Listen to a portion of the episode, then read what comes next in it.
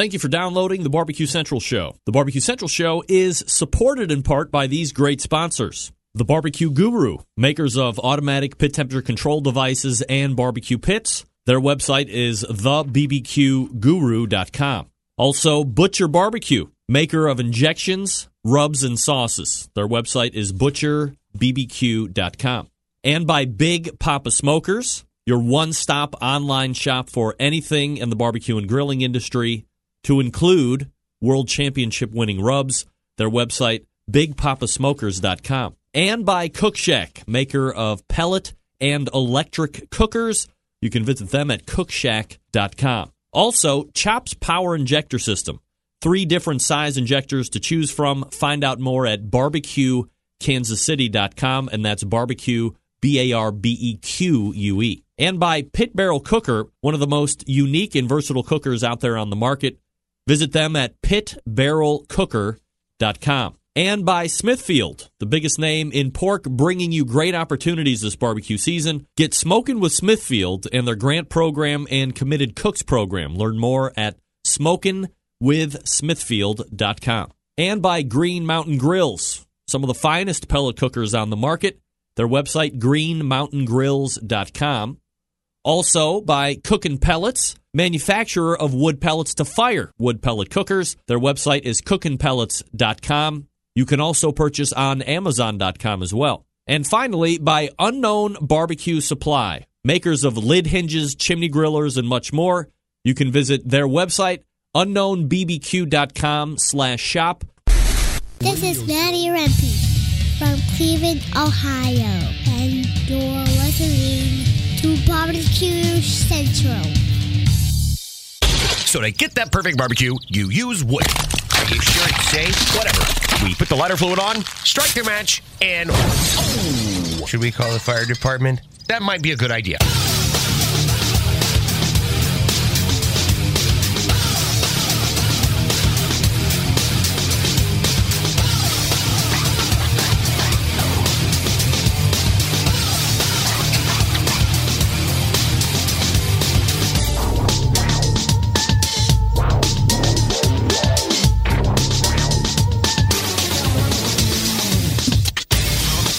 All right, good evening, and welcome to the really big Barbecue Central Show.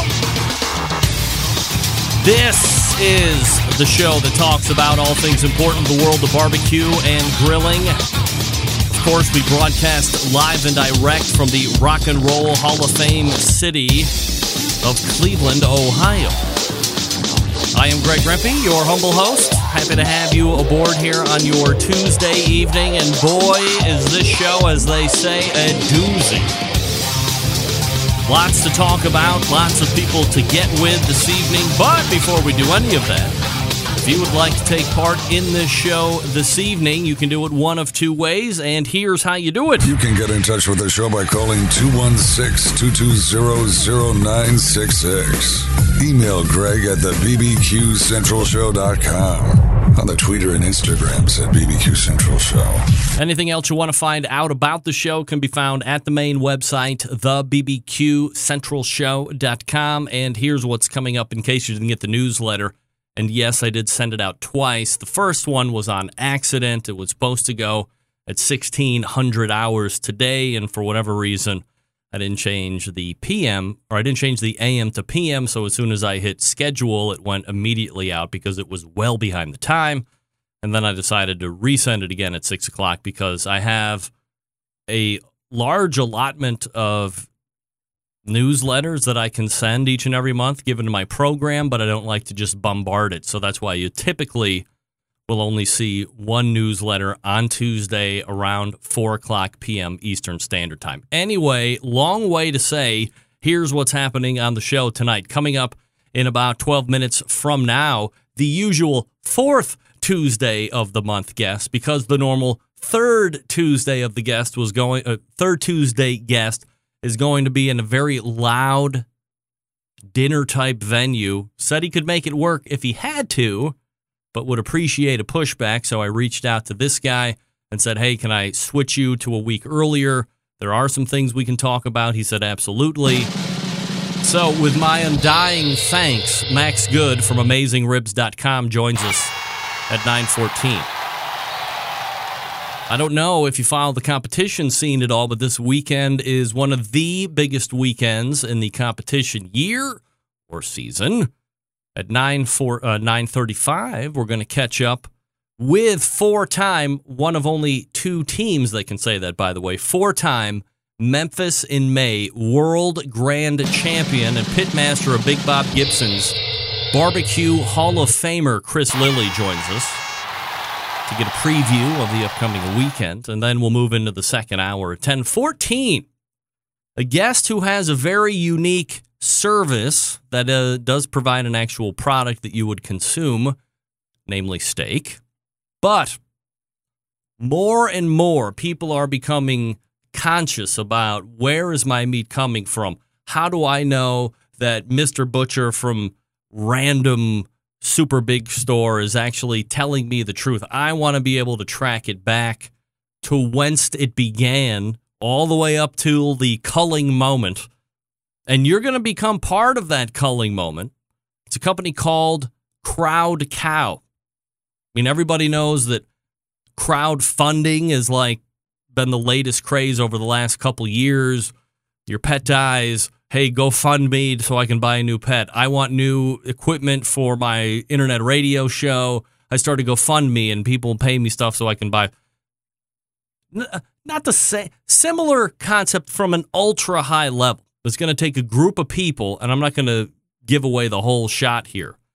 But if you're interested in really wanting to know where your meat came from, you're going to want to stay tuned at ten fourteen, because one of the co-founders, Joe Heitzeberg, will be joining us from Crowd Cow. Crowd Cow. Crowd. crowd cow dot com. And then at ten thirty-five, we will re-pick up with the upcoming Memphis in May talk this weekend and visit with a three-time world overall Memphis in May Grand Champion, a whole hog pig expert. Perhaps, oh, that's going to be fighting words, but perhaps nobody better than she is. Also does very well in the ribs category, sauce category. When you look up Memphis in May wins, whether it be in category and or overall, she's right there at the top. Melissa Cookston, Yazoo's Delta Q, closing the show, bringing the heat out of the bullpen. So that's what you have lined up this evening. Max Good, Chris Lilly, Hall of Famer, Joe Heitzeberg, Crowd Cow, Melissa Cookston, Yazoo's Delta Q, a lot of Memphis in May talk, some cow tipping talk, and some Traeger Timberline talk coming up out of the first break. It could be one of the best shows on tap in recent memory. All right. With that being said, let everybody know the show is live and on the air. Get on the Facebook, the Twitter, the Pinterest, the Google Plus. Send them over to outdoor cooking channel dot com, longtime video syndication partner of the show. Send them over to my website, the b b q central show dot com for audio. And you can also send them over to the Roku. If that's what they're watching, go to the App Store, look for Outdoor Cooking Channel, and away you go. A lot of people asking me over the past week, hey, hey, what happened in the second hour? Uh-oh. Hey, everybody, what happened? I think I had like a black eye. Well, here's what happened. Hmm. Phone call. Three minutes left. Phone call. Three minutes left. Phone call. Hmm. This is going to go against my better judgment, I know. This can't be Max, right? Well, let's see what happens. Uh, go ahead. You're on the air. Hello. Did I miss it? All right. Missed it. Sorry. I was coming to get you. Hello. Hello. All right. Let's try it again. All right. You're on the air. Thanks for signing up for Cat Facts. You will now receive fun daily facts about cats. What? To cancel receiving Cat Facts, please press nine now.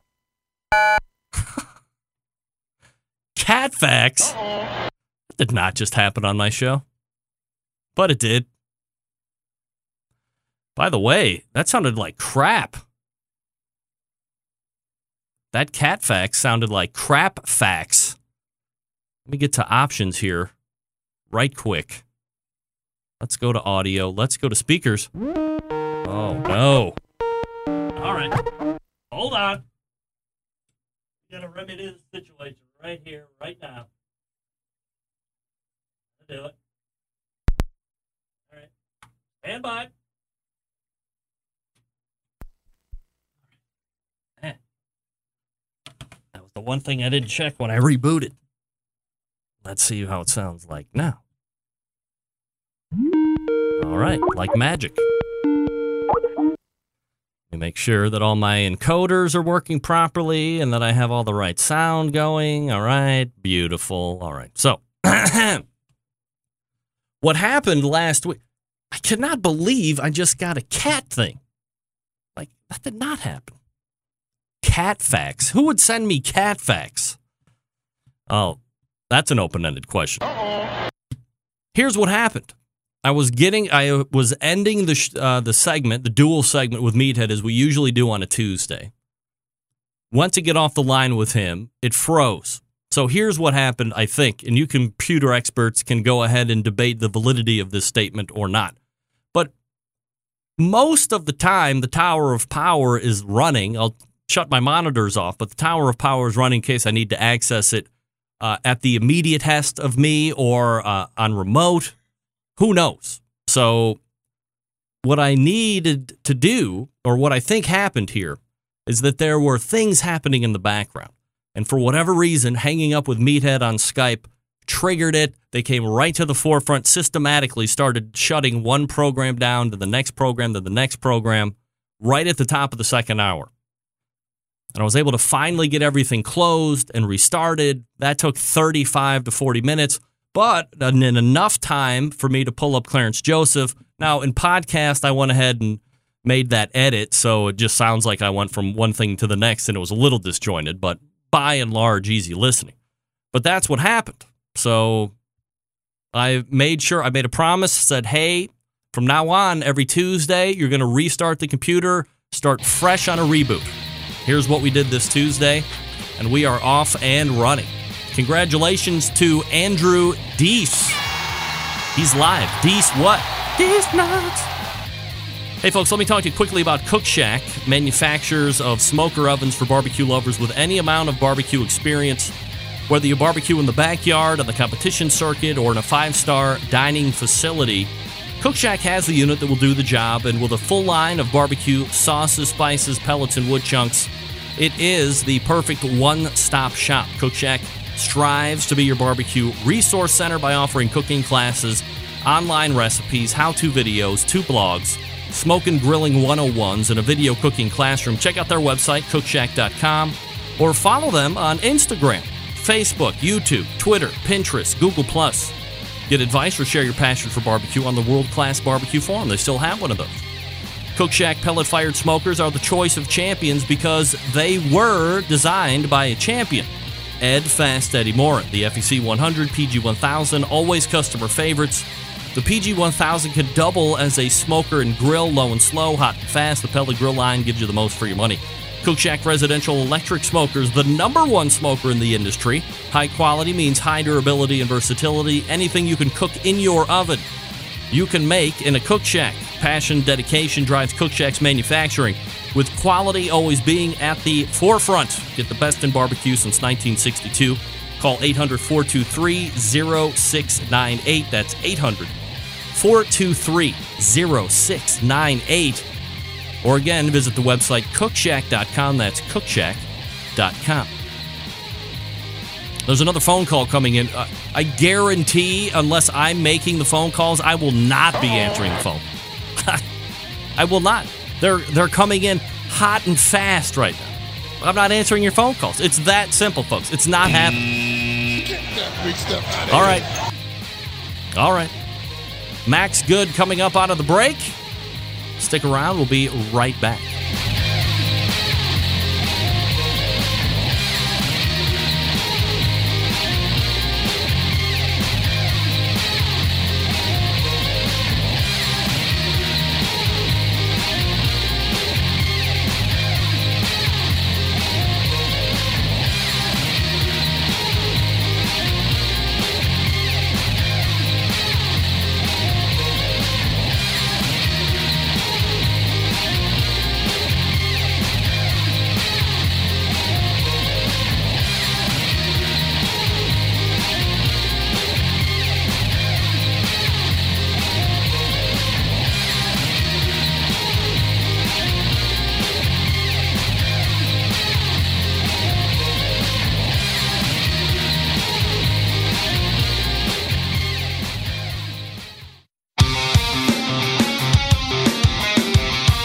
Broadcasting live from the Barbecue Central Radio Network studios in Cleveland, Ohio. You're listening to the Barbecue Central Radio Show. Once again, here's your host, Greg Rempe. All right, welcome back. This portion of the show is being brought to you by Smithfield. You love to barbecue, you love to compete, you love to win. Do all three with Smithfield since nineteen thirty-eight. Smithfield, producing high-quality, fresh pork products. They now invite you to get smoking with Smithfield if you're a competitive barbecuer. You can join the Committed Cooks program, members who commit to cooking with premium, hand-trimmed Smithfield fresh pork will receive swag and other great prizes. Commit to cooking with Smithfield. See what's going on at smokin with smithfield dot com. That's smokin' with smithfield dot com. All right, let me see if I can find where Mister Max is. This this other phone call is really starting to annoy me. Hey, uh, usually you see this guy on the fourth Tuesday of the month. However, he's doing me an incredible favor coming on in a week early to accommodate a request from the normal third Tuesday of the month guest. He's the resident keeper of the flame at amazing ribs dot com. What grills should you be looking at? What smokers should you be looking at? Get ready to hit the market, all that stuff. Industry rumors, scuttlebutt maybe. Who knows? That's why we head on over and talk to our good friend Max Good at uh, amazing ribs dot com. Max, how are you, buddy?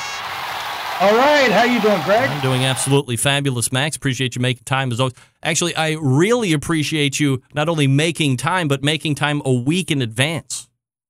Well, it's always a pleasure to chat with you, my friend. All right. Well, I appreciate all of that good stuff. And uh, so let me uh, ask you right off the bat. We're going to be talking a lot about Traeger Timberline here mm-hmm. in our segment.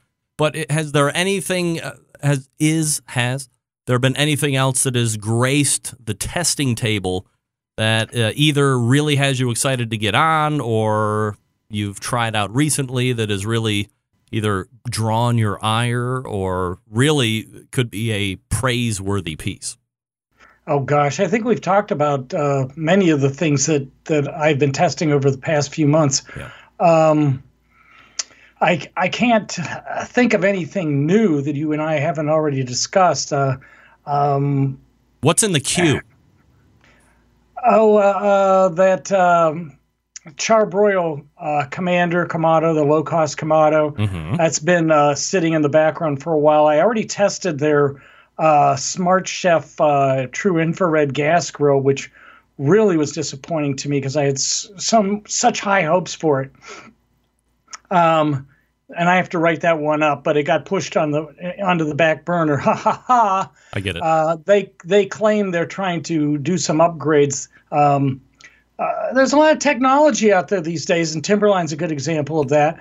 Uh, but that uh, Charbroil Smart Chef Gas Grill, uh, it was supposed to be a a, a a thermostatically controlled gas grill, and it really didn't work well at all. Now the The upside or the good news is they should be able to upgrade it uh, remotely because uh, there are ways that they can change the programs. Mm.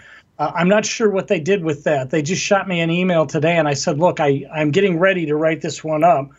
Have you made any improvements? You know, um, we're going to get there one of these days, Greg. We're going to have thermostatically control- controlled gas grills that don't cost a million bucks. Oh, okay. Uh, I believe in other areas of the country, they're called ovens. Indoor ovens, yeah. That's right. Why can't they have, why can't we have outdoor ovens? Why not? You know? That's what I say. All right, uh, so let's dive headlong into this. There's been quite the buzz in the industry.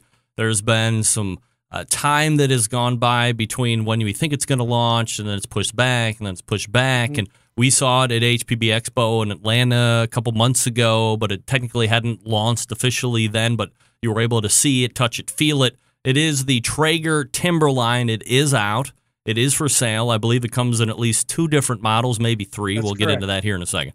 Um, just overall, your take from a high level on Traeger Timberline, and is it uh, breaking any molds or pushing the envelope when it comes to pellet cooking? Well, for Traeger, it certainly is. It's much more technologically advanced than any of their other models. Uh, the, uh, the, the controller uh, can be uh, accessed remotely with a Wi-Fi system. You download the Traeger app to your smartphone, and it's Android or iOS, and it's cloud-enabled, so you could be driving all over the place and monitor and even control the the smoker uh, from from anywhere, basically. So it's really cool, uh, th- that side of it. It's it's built beautifully. It, it's uh, very solid, uh, very well insulated, big, big, big, sturdy and heavy, uh, coated steel on the outside, thick coated steel, all stainless steel interior for the double wall uh, design. So there's a lot of good things about it. My my uh, my biggest beef about it, boy, I'm full of puns tonight, is that it's it doesn't uh, do very well with poultry. My biggest beef is poultry. Ha ha ha. How can that be? Uh, well, I don't know. It just wouldn't crisp in. And I did four four tests. I did wings. Yeah. I did thighs. All right. I did uh, two two sets of two chickens, whole chickens. Uh, this time of year, it's kind of hard to get turkeys so that aren't frozen, and you know. Uh, I thought I got to, I I was able to get really big chickens, and I did two at a time to to take into account the the the mass of the, of the meat being in there.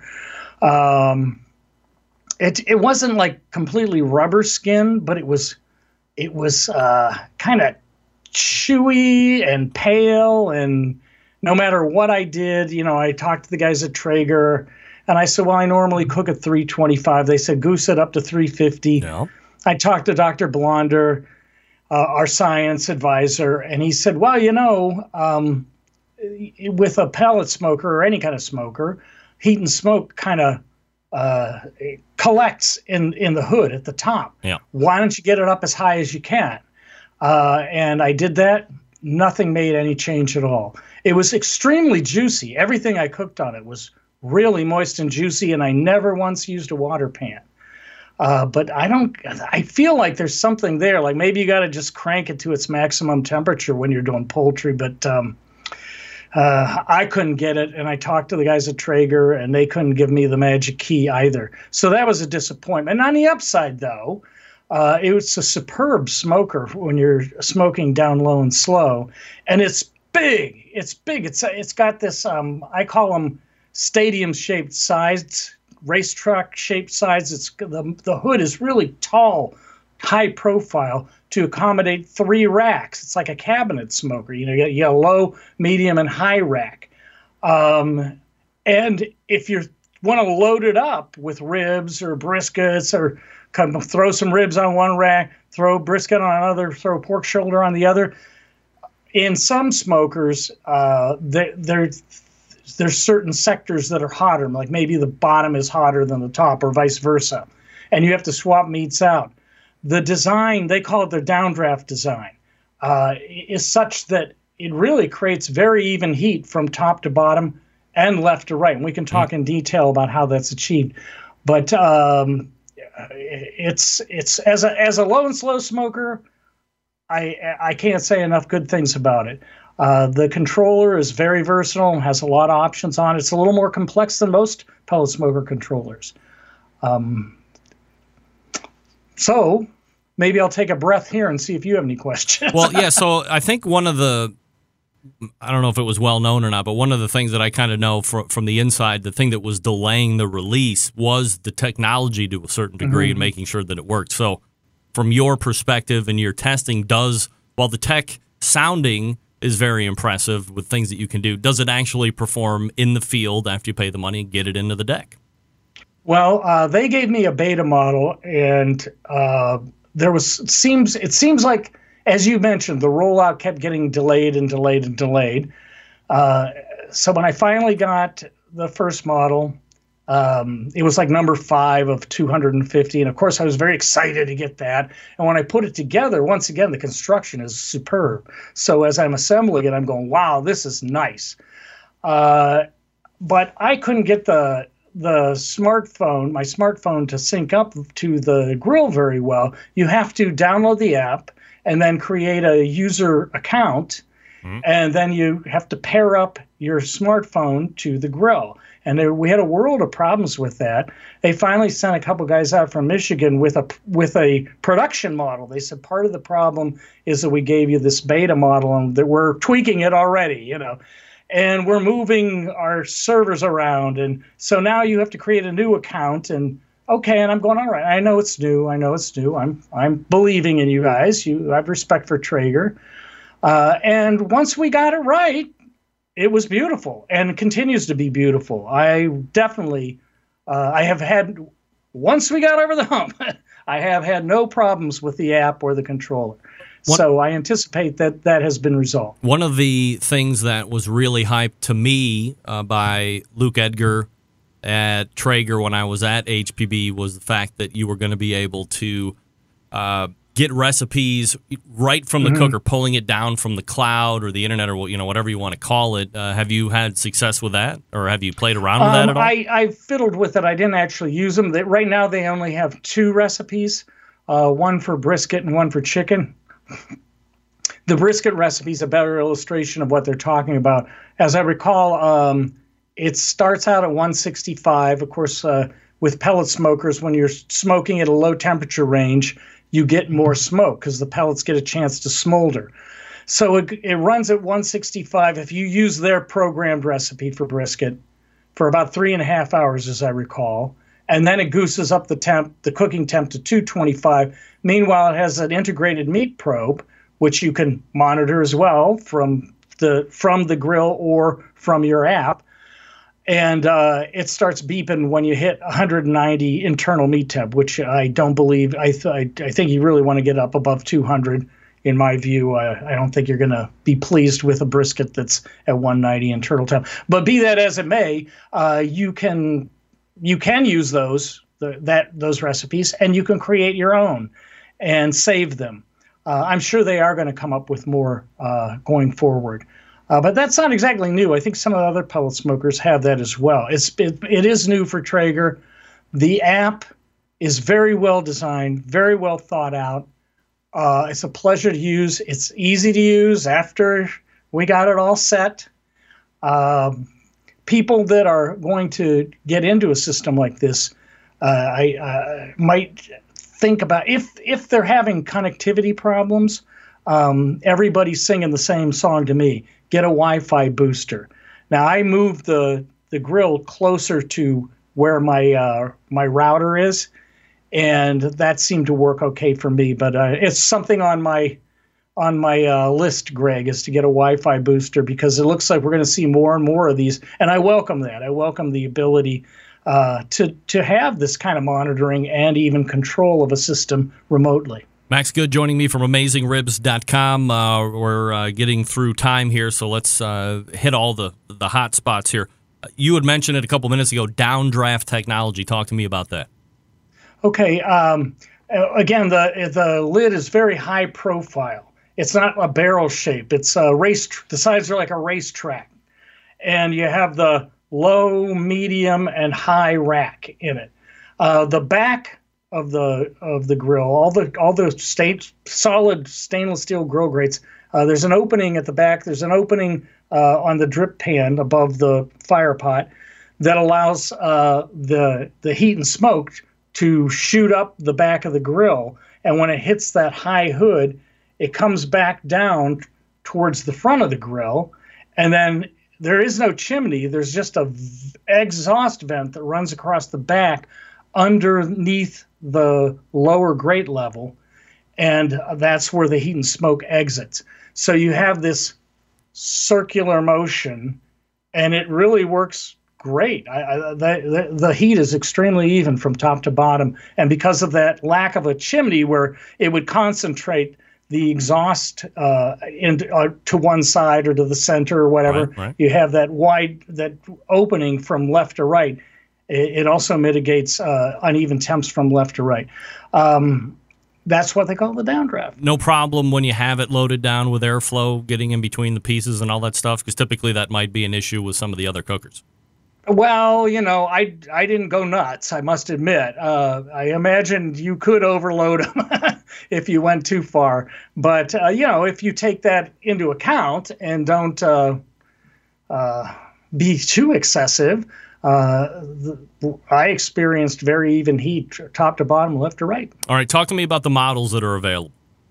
Well, the one I tested was the eight fifty, and that's their I, I hate. hesitate to call it small because it is not small. I'd say it's a mid-size uh, version. There is a larger one that's a thirteen hundred that obviously has bigger racks, bigger bigger smoke box, bigger racks.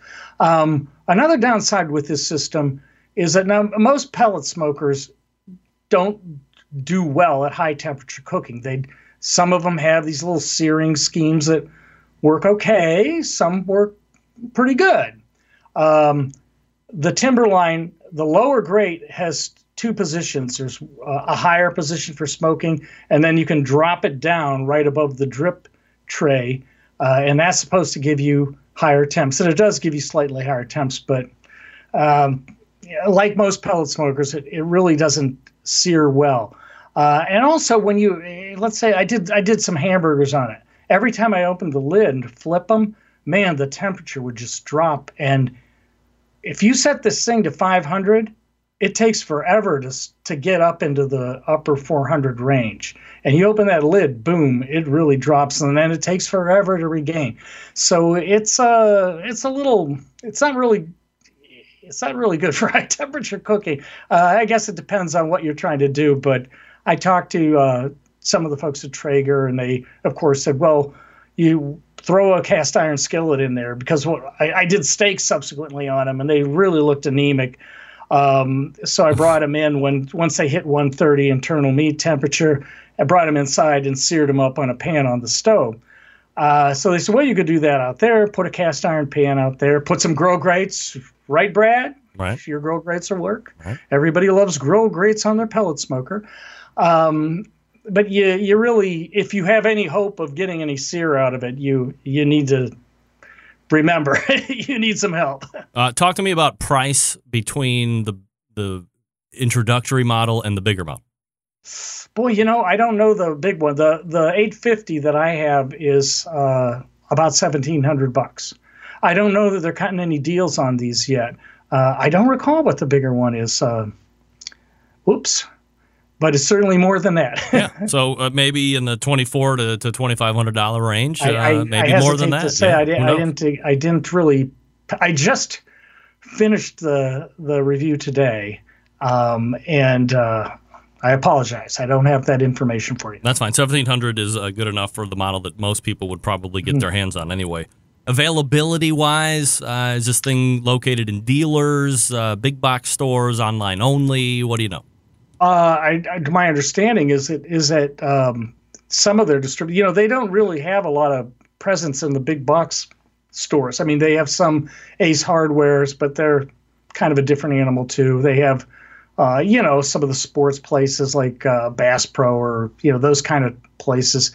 And then they have independent dealers as well, and they are available online. I think there's, as I recall, they're sold out of the large thirteen hundred model uh, right now, but uh, I imagine they'll be getting some more in. All right, last question, minute and a half left. Where does this rank as far as smokers being good, bad, or ugly on amazing ribs dot com? Uh, I'm going to give it our silver medal, which is kind of, you know, our gold is the top. Um, it is a little pricey. I'm not saying it's not worth it. I, uh, I didn't expect it to sear well, and my expectations were met. I uh, was un- I was disappointed with the performance uh, with poultry, so I thought all in all, uh, I, I, I the, the app is outstanding. It's a pleasure to use. You know, you're sitting there in bed, you wake up in the middle of the night. Oh, how's it going? Wow, it's going just fine. That's great. Or if you're driving around, you go, holy mackerel, that's getting done. Uh, if there's a button you can press on your app or on the grill that just says keep warm, boom, you oh. press that, it goes drops to one sixty-five and holds it. There's a lot of great things to like about it. Um, uh, there's gold I, potential. I, there's gold potential down the road. Um, Maybe. Yeah, well, it's it's already very good. It's yeah. already very good. Uh, but uh, I I felt like uh, I guess that, that experience with the poultry, knowing many people want to cook turkeys and, you know, poultry of various types in their smokers, uh, unless we find the solution here, that I think people were, are going to be disappointed in that particular Uh, performance. All right, Max Good is over at Amazing Ribs dot com. He is the keeper of the flame. We've been talking about the Traeger Timberline here this evening. Max, always appreciate the time, and thanks again for uh, doing me the solid and coming on a week early, and we will talk to you again next month. Okay, anything for you, my friend. Thank you. That's Max Good right there. That's right, Max Good. Don't even think twice about it. All guests on the Barbecue Central Show appear via the Smithfield Hotline. Yummy. All right, uh, the Timberline gets the silver medal for its debut. The Chops Power Injector, however, is the twenty fifteen, sixteen, and seventeen Barbecue Tool of the Year. That's right, they come in three awesome sizes to fit your injecting needs, from the backyard hacks like me to the competition guys and restaurant chefs like you. Number one seller, half-gallon Chops Power Injector System, designed for competition guys or to pump up the backyard warrior. Easy to use. Clean it, fill it, pump it, away you go. Just have one brisket or pork shoulder to do. You don't need to fill it all the way up. Just put in what you need. It uses it all. Comes with a whole bunch of stuff. It costs one hundred bucks, and you pay the shipping. The one-gallon Chops Power Injector System is designed for catering and bigger jobs. It holds double the amount of the injection of the half-gallon. That's what I meant to say. Some use it in competitions like cooking M B N whole hog or ten shoulders to find that perfect one. This one also comes with a bunch of stuff. It costs one hundred twenty bucks plus you pay shipping. Then you have the Chops Full Power Injector System. It's electric and is the commercial and competition Big Daddy. It's not a holding tank this time, but a three and a half foot pickup tube that you can put in any size container from a few ounces to a fifty-five gallon drum.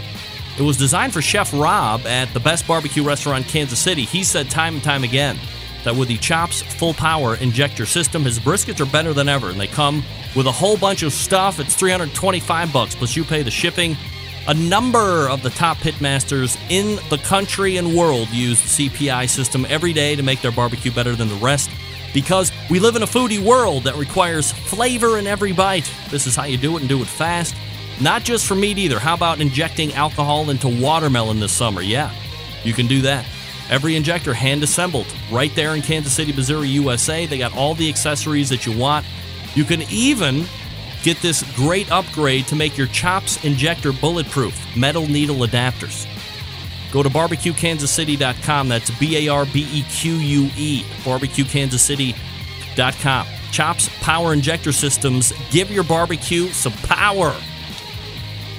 Chris Lilly coming up next to talk a little Memphis in May this weekend. Stick around. We'll be right back.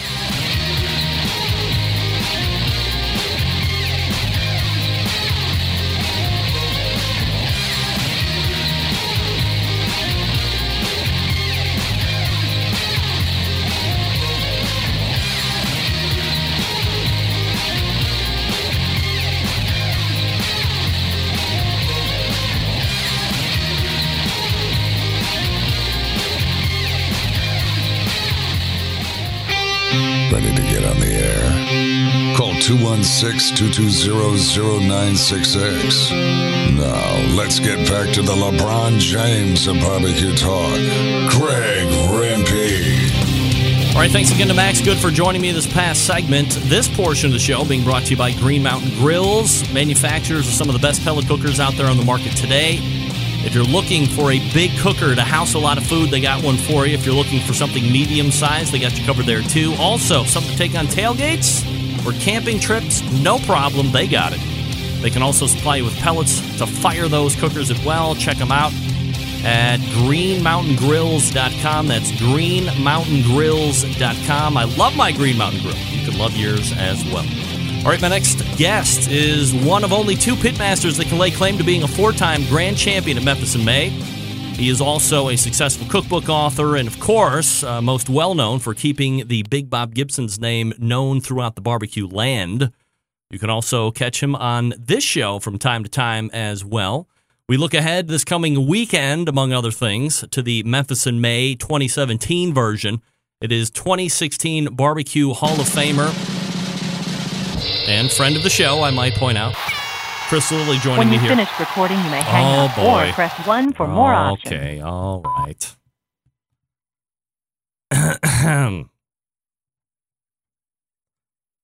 You know, f- few things are more mm, of a letdown. Can you say letdown? Few things are more of a letdown than going through that really big introduction and then getting voicemail. Well, you know, it happens. We'll just uh, give him a ring here again. Hmm. Oh, that's not good. Where's my phone at? Let's see here. Chris. Yeah. You there, Chris? Yeah, yeah. Here he is. Chris, I didn't know if you knew it or not. But, oh, she's gone. Hello? Hello? Hello? This is short side segment, too. I hate that. Hate the short side segment. Time quickly trickling by. A big introduction. Memphis in May to talk about. Who knows what's going to be happening next? All right, let's try it again. He's out in Decatur, you know, reception could be bad. Who knows? I'm going, I'm not even. Hello? Fine. Hey, Chris. Hey. There he is. Here we go. So, I don't know if you knew it or not, but big weekend coming up, little Memphis in May action. Oh, yeah. Hey. Absolutely. I'm, yeah. I'm, I'm packed and ready to go. Are you? You're all ready. Well, uh, as you much better. as I can be, I guess. I got my truck packed, uh, and so we're leaving out tomorrow early, mor- or early morning. Uh, Chris, I guess before we, you know, really look into the impending weekend, if we could get nostalgic just for a second and have a look back at the four overall Grand Championship wins that you've amassed over your time at Memphis in May. You know, I imagine they hold uh, all of them uh, special places in your competition heart, but is there one that would sit above the rest for one reason or another? You know, it's it's almost got to be the first one. Uh, you know, it's definitely so special, not only for me, but the entire Big Bob Gibson team. And, um, and uh, yeah, without a doubt, getting called up on the big stage and, and then getting the final call, you know, your first one, you know, has to always go down as the best one. Chris Lilly joining me here from Big Bob Gibson's. Uh, Memphis in May, obviously one of the biggest contests that takes place each year. Many pitmasters hope to take down that overall title before they put out the pits for good, if you will. So for the folks who maybe have never been or might be considering making the trek down to Memphis this weekend to check it out, what do you think, in your opinion, is so special about this event when you compare it to some of those other bigger ones that take place during the course of the year? It's it's just so different. Uh, all the big contests, Memphis in May, uh, the American Royal, Jack Daniel's, Houston Livestock and Rodeo Show, you know, those are generally considered the, your four big ones. Um, they're all so different, so I would encourage everybody to go take in every one of them. Um, Memphis in May is different in that uh, a lot of the teams are a little more inviting than they are at some of the other contests. Uh, you know, you gotta you gotta realize that some of the um, You know, some of the judging is, you know, on site. So teams are set up to be welcoming and to, uh, you know, have people over. So uh, there's a lot of parties, a lot of music, and a lot of cooking even before the contest. So people cook all day, Thursday, Friday, and then uh, get busy Friday night for Saturday for the contest. But uh, gosh, there's food and fun for days, days ahead. Um, the funny thing at Memphis is, you know, you'd think Friday night and Saturday nights would be your big party night, but Saturday night is dead because people are so spent from hanging out all day Wednesday, Wednesday night, Thursday, Friday, all night long. So by Saturday night, everybody's spent, so they're back in the hotel rooms. Uh, Chris, you know, from a, from a rookie team standpoint, uh, do people ask you, hey, if I show up on a Wednesday or a Thursday to, to do that load in and take part in some of these parties and goings on, do you do you tell them, hey, make sure that if you're going to get your fun in, find that cutoff point, make sure that you focus on this competition, because in the end, this is a competition. You're going there to win. Oh, it definitely is. Uh, you know, and, and that's that's the good thing about having a team uh, that you can delegate and hand out duties. So if I'm going to be hanging out and partying all night uh, on Thursday nights, you know, you better believe uh, Friday nights, you know, I'm I'm I'm you know getting down to business. So you've got your uh, everybody does their own jobs. It's a team effort to win Memphis in May. Uh, so uh, everybody's, you know, expected to do, do their job. And, um, and, you know, part of that is having having fun when uh, when they're supposed to be having fun, and all business when when we're supposed to get down and try to win this thing. Chris, you've been doing this contest for a number of years. You've won it uh, four times overall. You've had a lot of category wins. Does it ever get old, or is getting ready for this coming weekend in twenty seventeen, do you still find that same excitement, that same nervousness, that same anticipation that you did when you were first doing it? To, to be honest with you, uh, I don't. Uh, it, it's not a nervousness or anticipation uh, at this point of the week. I'm barely even thinking about the contest itself. I'm more uh, ready to get down there and get settled, um, and uh, and you know start having a good time with uh, friends and family. Start cooking, just enjoying the week. You know, it's so much work packing and moving everything down there and set up. We went down there Sunday to do a preliminary setup of all our equipment and uh, fencing and tents and everything, and I'm back for good tomorrow. But there's so much work involved. I'm just I'm just excited to get down there and kick my heels up and just relax a little bit. I'll start thinking about the contest on Friday evening when it's time to start prepping the pork. So nervousness and anticipation, not really not really a part of it at this stage, but it will be come come Saturday morning. Chris Lilly, Barbecue Hall of Famer, joining me here on the show. Chris, a few years ago, we were chatting about a win that you had taken down, and it was unique in the fact that you did it with frozen pork butts. Uh, first time you had done that, a meat purveyor didn't come through, and you were kind of uh, grasping to to fill that need, and ultimately it ends up working out for you. You guys all set as far as proteins are concerned for this weekend? My pork did come in, without a doubt. I got some beautiful pork. It is uh, it is a Smithfield Duroc product that I'm excited about cooking this year at Memphis in May. So, uh, and it looked fantastic. Great color, great marbling, and that's the two things I look for when I look for outstanding pork. And I'm um, excited about cooking it up this year, you know, for, for the judges. It is fresh.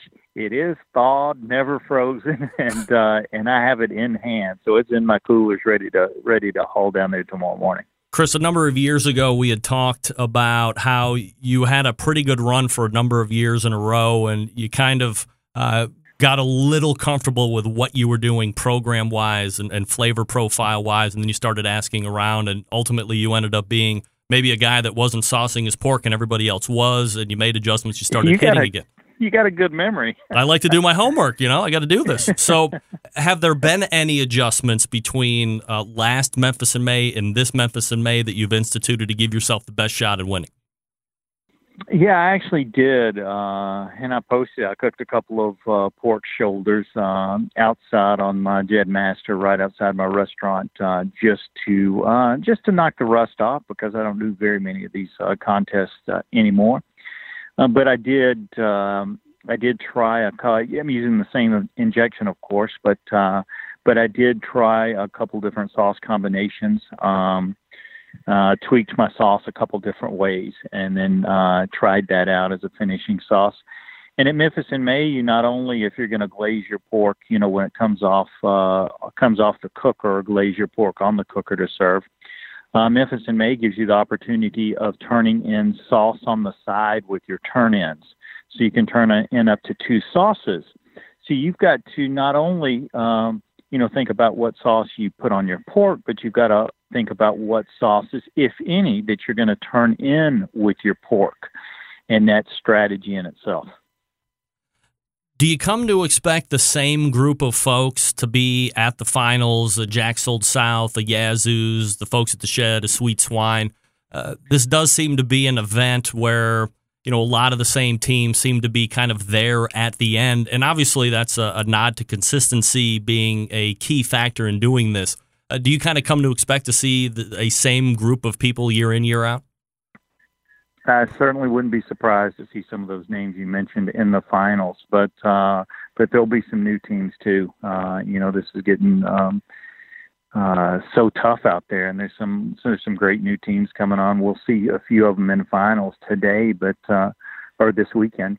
But uh, but yeah, I think the reason that you hear some of those same names, whether it be at Memphis in May or whether it be at the American Royal or whether it be you know, at some of these other big contests, is because, you know, there's some teams out there that, uh, that are consistent, and everything they do is about consistency and about controlling all the factors that go into, uh, you know, cooking these things. So it's the teams that are, that are the most consistent, that, that are the most successful. Uh, so that's what basically what I try to do. I, I try to be consistent. If I can control every factor that goes into cooking my pork, my pork's just going to be just as good as it was last year at Memphis in May.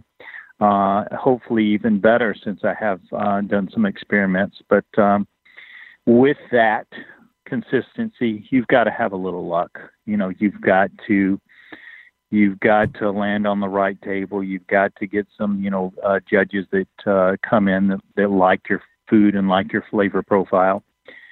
So, uh, yeah, every team's got to have a little luck, but you can't win Memphis in May without fantastic product. Chris Lilly joining me here on the show.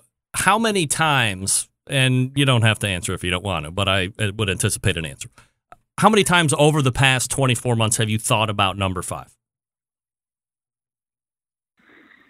Um, zero. Zero times? To be totally honest. Really? Zero times. I uh, haven't. It, I mean, you know, I've got plenty of other stuff to keep my keep my mind busy than to worry about Memphis in May and, and trying to get another championship or anything. It'll just happen if it happens. If it doesn't, I'm perfectly content with uh, with with just four, without a doubt. I've had great luck at Memphis in May, and um, contests, and the people have treated me right there. So if, if four is the number, four is the number. Uh, wow, I'd like to get five. I'd love to get six, but uh, but it's definitely not something that I think about a whole lot. Chris, you had mentioned that you're going to be using a Smithfield Duroc pork for the upcoming weekend.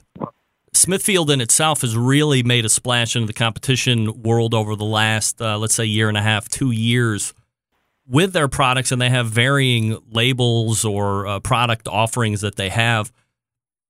I guess for me, it's a little refreshing to see people on the competition circuit looking at stuff that they can just go ahead and get at a Walmart or at a grocery store, instead of kind of continuing this increase in competition cost with some of these other products. No, you know, I totally agree. I totally agree. There's some fantastic products out there, and, and uh, definitely the Smithfield uh, Smithfield product is, is one of those products. But just like you said, I was at Sam's Club just about two, no, three days ago, uh, Sam's Club in Huntsville, Alabama, and I picked up a uh, a case and a half. Well, I, I did a whole case, and then I did three uh, three packs of the Smithfield Reserve Prime um, uh, loin back ribs that I'm carrying to Memphis to cook as well, not for the contest, but for uh, for people that are coming over. So, yeah, I can go to Sam's Club and get some fantastic pork that I can use in contests and, and are comfortable enough to, you know, cook for, you know, the V I Ps and the people that come over, and I can, you know, take to a K C B S or a Memphis in May and use. So, yeah, there's a, there's some great options out there. And, um, and, and, and you're right. You know, some of the, some of the options out there are high dollar, and there's some fantastic, you know, pork, heritage pork out there that is really, really good. But, you know, if it, the more options that I have to choose from, the better off I'll be, and, and, and the rest of the competition cooks. So competition is good. Options are great. Pitmaster of Big Bob Gibson's is Chris Lilly. He is a four-time grand champ. Might be getting number five this weekend. We'll see how it unfolds, uh, undoubtedly, but uh, we wish you nothing but the best, Chris, and always appreciate the time you give to the show. Thanks so much. Thank you for the invitation, and uh, don't hesitate to call me again. Enjoy the show. All right, Greg, appreciate it. You, you got it. That is Chris Lilly right there. That's right. All you know guests it. on the Barbecue Central Show appear via the Smithfield Hotline. Yummy. And And there is a four-time champion using Smithfield pork. Uh, so it's not like these guys are saying one thing and using another. At least that guy. I guess I can't speak for everybody. I don't know what you people are doing out there. But he's confident that it, I didn't even know that Smithfield had a Dur- uh, a, a Duroc label. Whoa! Where do you get that at? It's probably in the special part of the store. All right, that's Chris Lilly, Barbecue Hall of Famer, if you need him. All right, folks, if you didn't know already, Big Poppa Smokers, the one-stop online shop for anyone interested in barbecue, featuring a comprehensive selection of American-made grills, spices, sauces, accessories, even a kit that gives you everything you need to make a world-class smoker out of a fifty-five gallon drum. Big Poppa Smokers has made a name for itself by making an award-winning line of championship rubs. Their rubs have won almost every major competition barbecue event, period. B P S is also banded together with fellow California-based rub company Simply Marvelous Barbecue to form what has now become known as the West Coast Offense. Defying conventional wisdom, these two California-based rub makers have cornered the market on competitive barbecue and begun to redefine the flavor profile that competitive cooks from across the country have begun to aim for. They've even created two of their own unique competitions, the King of the Smoker, which brings the best of the best in barbecue head-to-head in a back-to-basics competition. King of the Smoker is unique in the fact that contestants may not use any electric devices, such as pellet cookers or pit miners. Contestants just allowed to use charcoal wood in their wits to win one of the most high-stakes barbecue events around. The other option is a guinea pig event, that's right, a cost-controlled competition that helps bring in newcomers to the competitive barbecue world. It also features prize distribution all the way down to tenth place in each category. This helps provide incentive to get new competitors into the world of barbecue and keep the savvy veterans.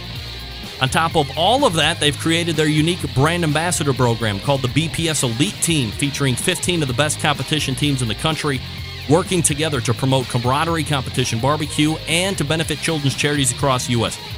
Keep in mind, they've been able to do all this with like six or seven years of being in business, turning the competition barbecue world on its head, creating their own unique competitions, becoming a staple of a nationwide restaurant chain, and benefiting children's charities across the U S. Go to Big Poppa Smokers dot com right now. That's Big Poppa Smokers dot com.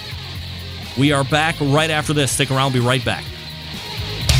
Big-name interviews, advice on cooking brisket and ribs, and the only host willing to share his honest opinion on all things important in the world of barbecue. It's the Barbecue Central Show.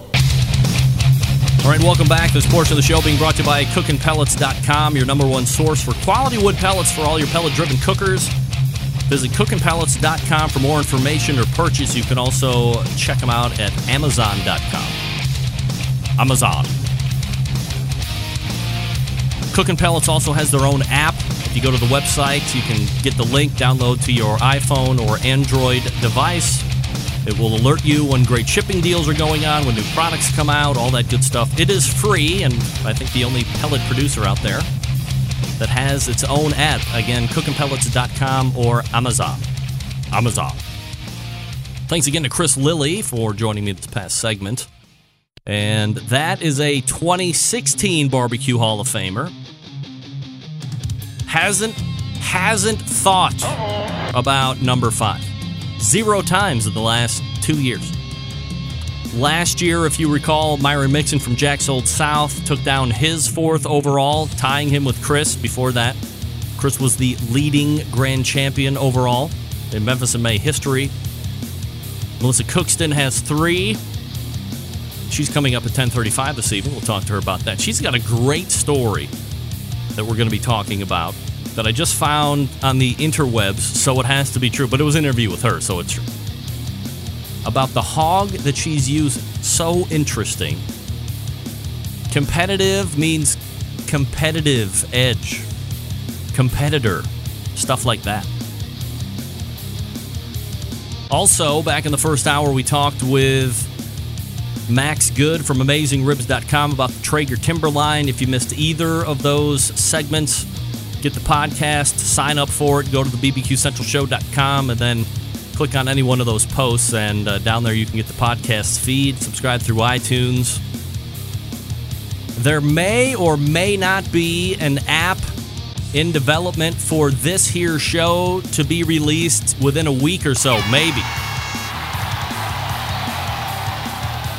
Bigger news, zero dollars to download. Zero. Thinking about it right now, it would have access to the live feed, so you could always tune into the show on Tuesdays, and then you could get archived shows throughout the rest of the week. A little bit of information on the show. You get to visit the sponsors, home button, about, all that good stuff. But basically, an easier way for you to take your phone with you and hear the show wherever you are. You don't have to watch me. You don't. But you, you need to hear me. I got important stuff to say. So I'll keep you updated through the social media channels on when the Barbecue Central app is going to drop in the Google Play Store and in the iTunes App Store. All right, well, we'll take a quick break here and reload for the second hour. You want to jump in? I'm more than happy to have you. You are listening and watching the Barbecue Central Show right here on the Barbecue Central Networks. Stick around. We'll be right back.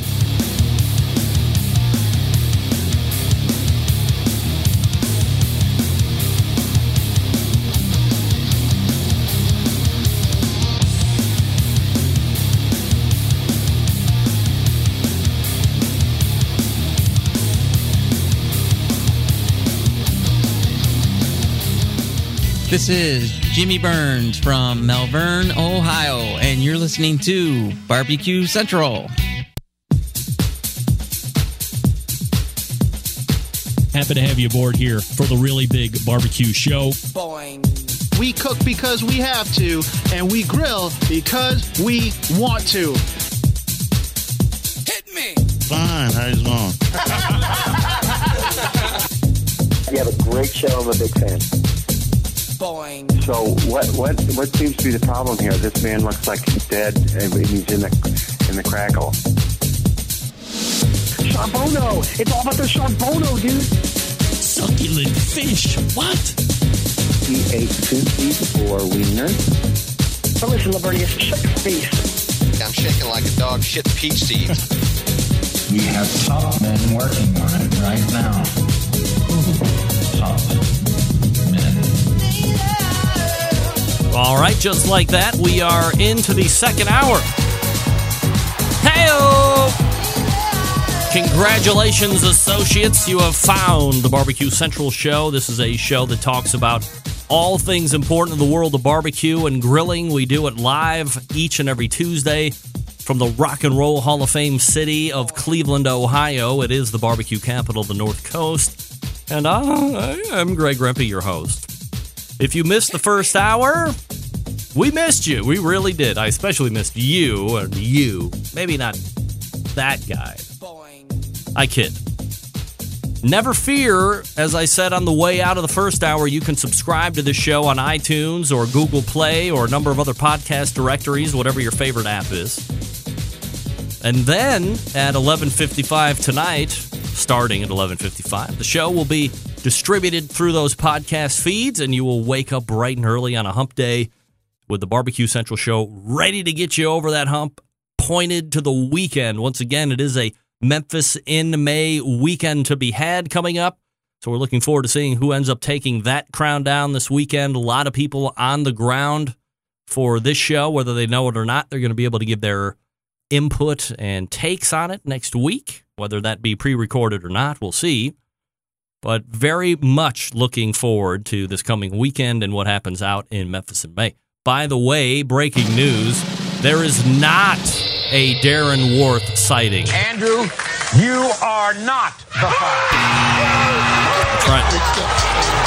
So it is not going to be Darren Worth's year to take down the last and final jewel of whatever barbecue crown he would wear and or make himself, because he would have won it all at that point. You win, he wins Memphis in May, he's won them all, period.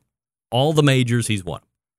All right, still to come on the show tonight, coming up in about twelve minutes from now, Joe Heitzeberg from Crowd Cow. That's going to be a fun conversation.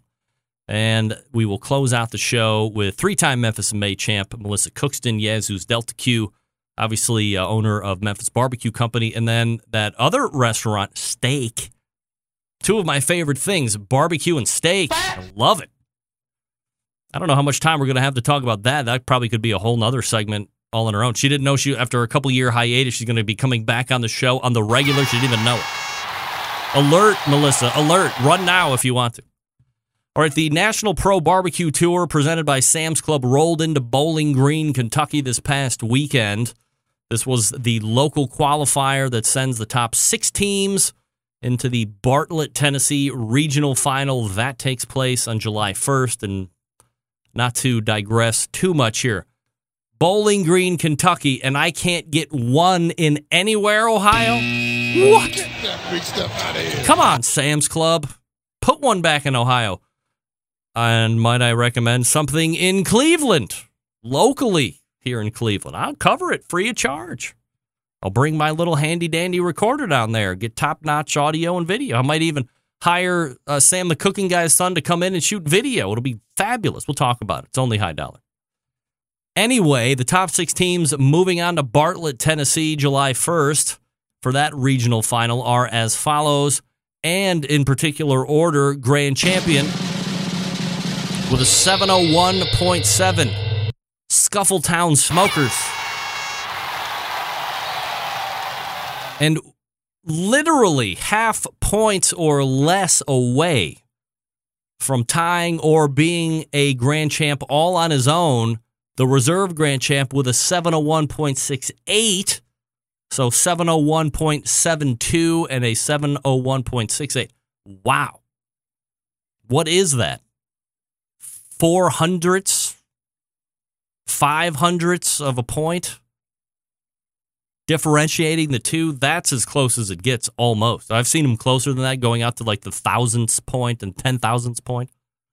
But seven two five and six eight zero, very close. Anyway, reserve grand champ, Gilly's Barbecue. Third place, former K C B S Team of the Year, Warren County Pork Choppers, Donnie Gray, uh, Gray, Donnie Bray and the gang out there. Number four, Under the Radar Barbecue with a six ninety-four point two two. By the way, Warren County Pork Chopper six ninety-four point seven eight. So here's another half point or less, separating three and four. Number five, Contagious Q with a six ninety-one point nine, and rounding out the top six and moving on to the regional final, Bring in the Heat Barbecue with a six ninety point two. So about eleven points separating one and six. But one and two, very close. Three and four, very close. Even five and six, you got about a point separating those two. So a very tight one through six, very competitive top six.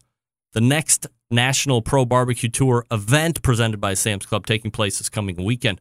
And one of my favorite cities in the world, Marietta, Georgia. I love Marietta. That place is great. Wonderful weather, kind of a dirty south situation going on there, great architecture. There is one specific reason why I detest Uh-oh. Marietta, Georgia, but I'm not talking about it. I won't talk about it. twenty seventeen horse meat update. How about this? A Barbecue Central Show exclusive horse meat news update. I don't know if you guys had seen this in the news or not, but I believe a week ago Monday, there was a restaurant in Pittsburgh called Cure that hosted a, I don't know, it was like invite slash pop-up.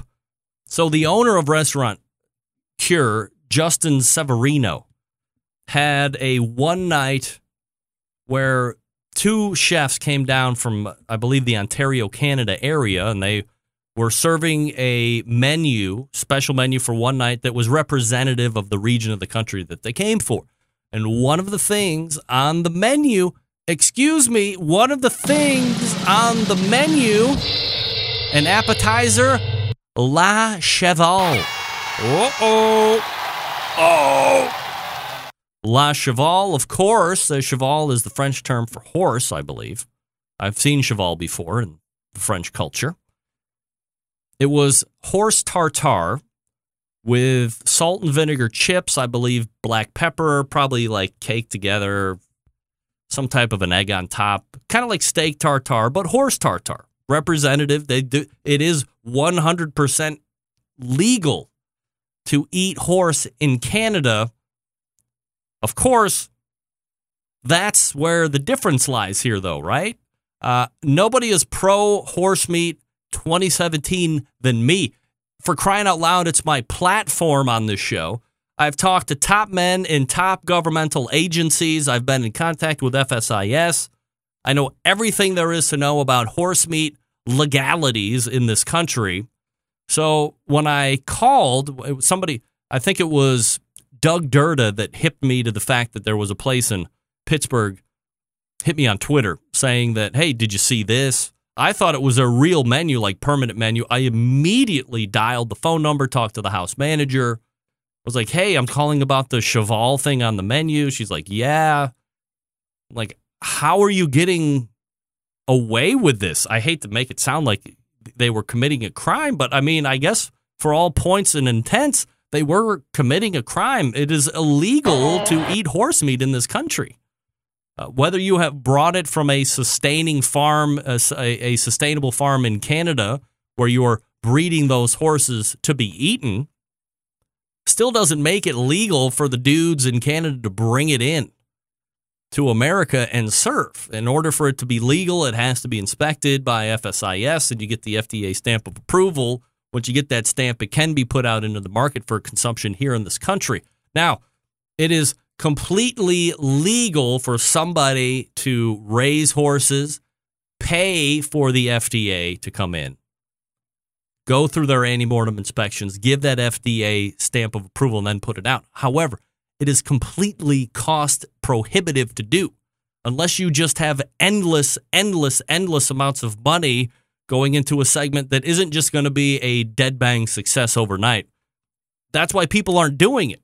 It is absolutely one hundred percent legal to do it, except you have to pay for everything, and that's why nobody's doing it. Get that big stuff out of here. So when I asked the house waitress or the house manager, I said, you know, it is illegal. Just because they brought it in from Canada doesn't make it legal. So, and of course, drawing the ire of all the pro-horse and horse has bute and horse is full of all these antibiotics and fly spray and this, that, the other thing. Of course, all the horses here do. And not every place in Canada, I would imagine, is raising horses the wrong way for consumption. They're probably doing it the right way. So don't just fall on one side of the cake here, pal. But slowly and surely, the demand for horse meat, whether you know it or not, is getting into this country. So Justin Severino, although on a very wild ride here as of late, he was invited to come on this show. He has uh, politely declined at this point. Overwhelming majority on his Facebook page, not so happy with his decision to serve La Cheval. That's all right. More to come on that story, I'm sure. I heard it about on Cleveland News Channel three, N B C's affiliate, believe it or not. Folks, if you're looking for a great way to step up the barbecue and grilling game, no easier or better way to do it than by adding all of the Butcher Barbecue products to your arsenal. That's right. Rubs, sauces, injections. One of the best things that you can add right now that will step up the barbecue and grilling game in ways that you will never imagine. And not only the barbecue and grilling game, but your overall cooking game in the kitchen or outside is the grilling oil. You know, the Chops Power Injector System is the barbecue tool of the year. This thing should be like barbecue ingredient of the year for the last, how long has it been out, Dave? Five years? Six years? Whatever. It should be getting it each and every year. It's a great product. It's shelf-stable. It can sit out there right on the counter. It's not going to go bad. It's not going to get rancid. And like I always say, when it sits out on the table, you can see it. So when you're cooking eggs or you're going to do some grilled cheese, you want some butter flavor on popcorn, whatever, here's the grilling oil. Boom, right out there in front of you. Not out of sight, out of mind, like a lot of other products you got to stick in the refrigerator and really remind yourself to use. This stuff is great. It also comes in three flavors. Butter flavor, which is my favorite, chipotle, or chipotle, or however you say it. And steakhouse seasoning. Great on steaks, right? Here's what I like to do. Cook my steak. When I flip it, add a little Butcher's Grilling Oil. And then when I take it off, little more Butcher's Barbecue Grilling Oil right on the top, either steakhouse or butter flavor. Lays the heat right down, blends in nicely with the meat. Oh, so good. If you haven't tried the grilling oils, I'm telling you right now, don't do anything else. If you have a birthday coming up, tell your girlfriend, wife, or same-sex lover that you want grilling oils. Hey, by the way, as Meathead would say, no rules in the kitchen or the bedroom. Take the grilling oil where you see fit. Butcher B B Q dot com, Butcher B B Q dot com. Stock up now on all the products. And we are back with Joe Heitzeberg right after this. Stick around. We'll be right back.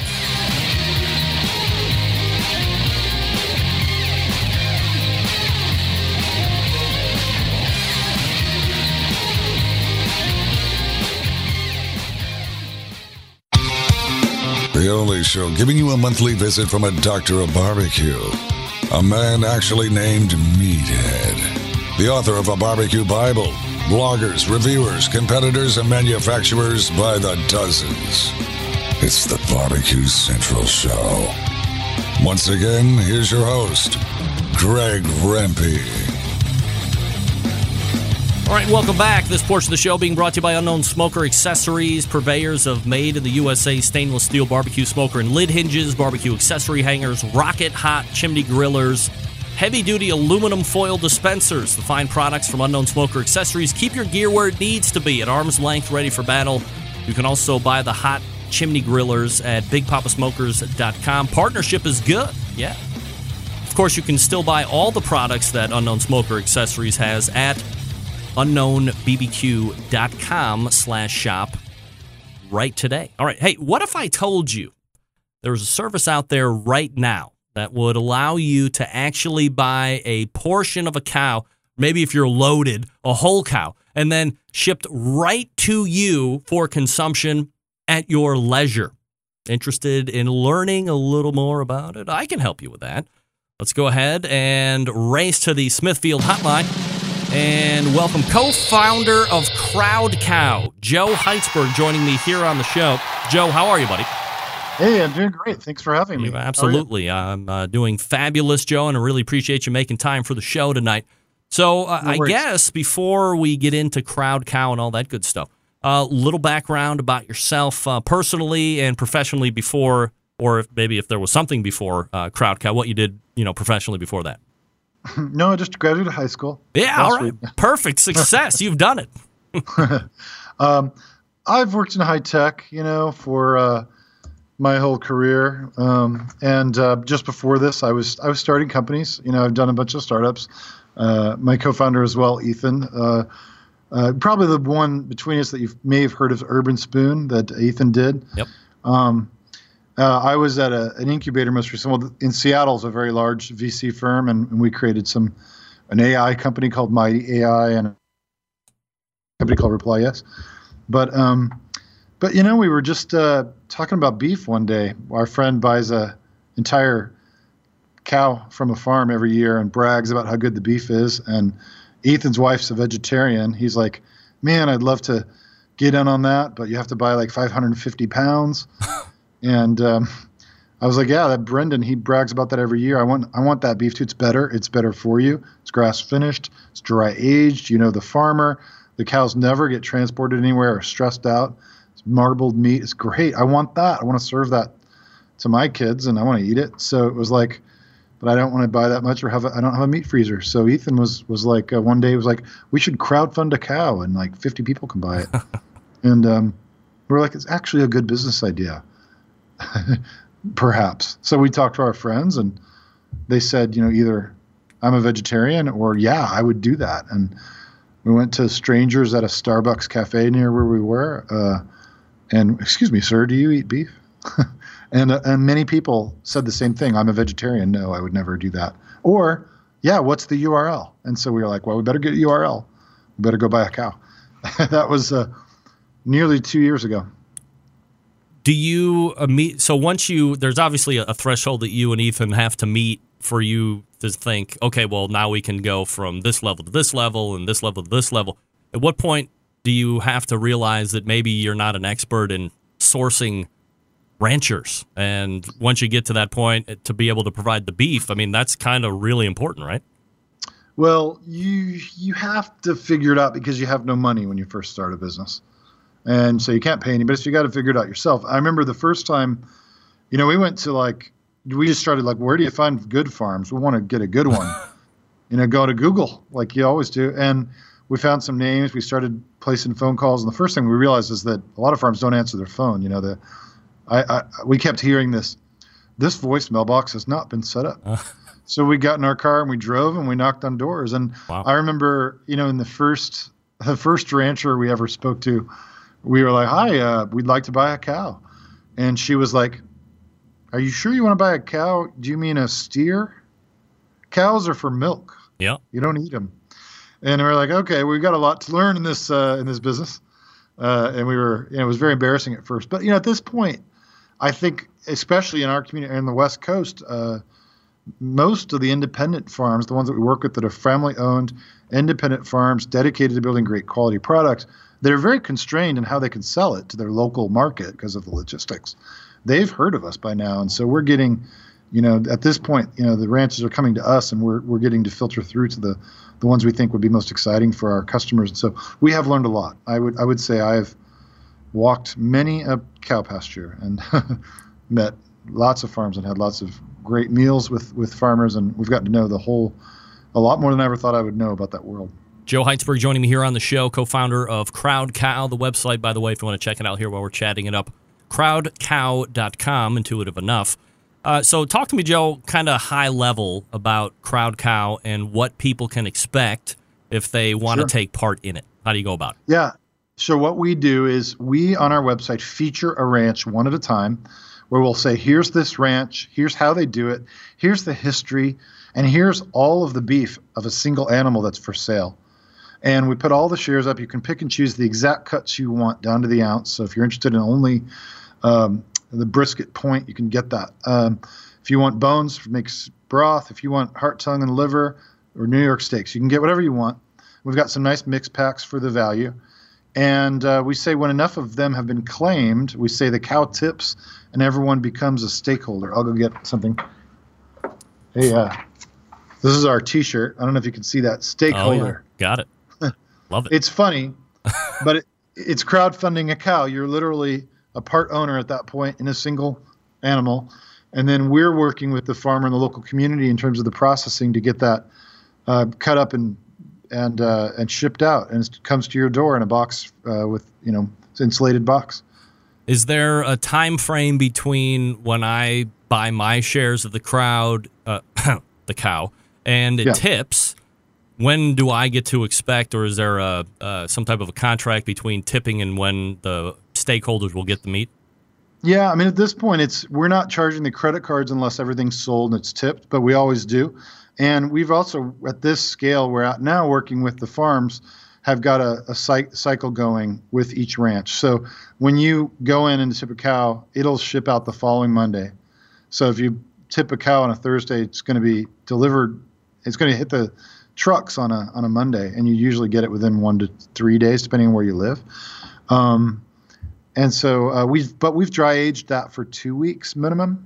Um, so we're working with the farmer and their natural, what they've got in terms of uh, readiness, um, so that they always have something to sell, and we're always selling something, and we're always processing it ahead of time, so that you know you get everything nicely packaged and dry aged, but you get it quickly.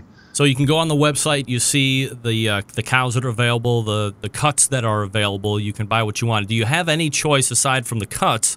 You know, I'm a, a guy that likes a, a thick steak, inch and a half, mm-hmm. maybe inch and three quarters. Can you specify thickness, or is that up to the butchery?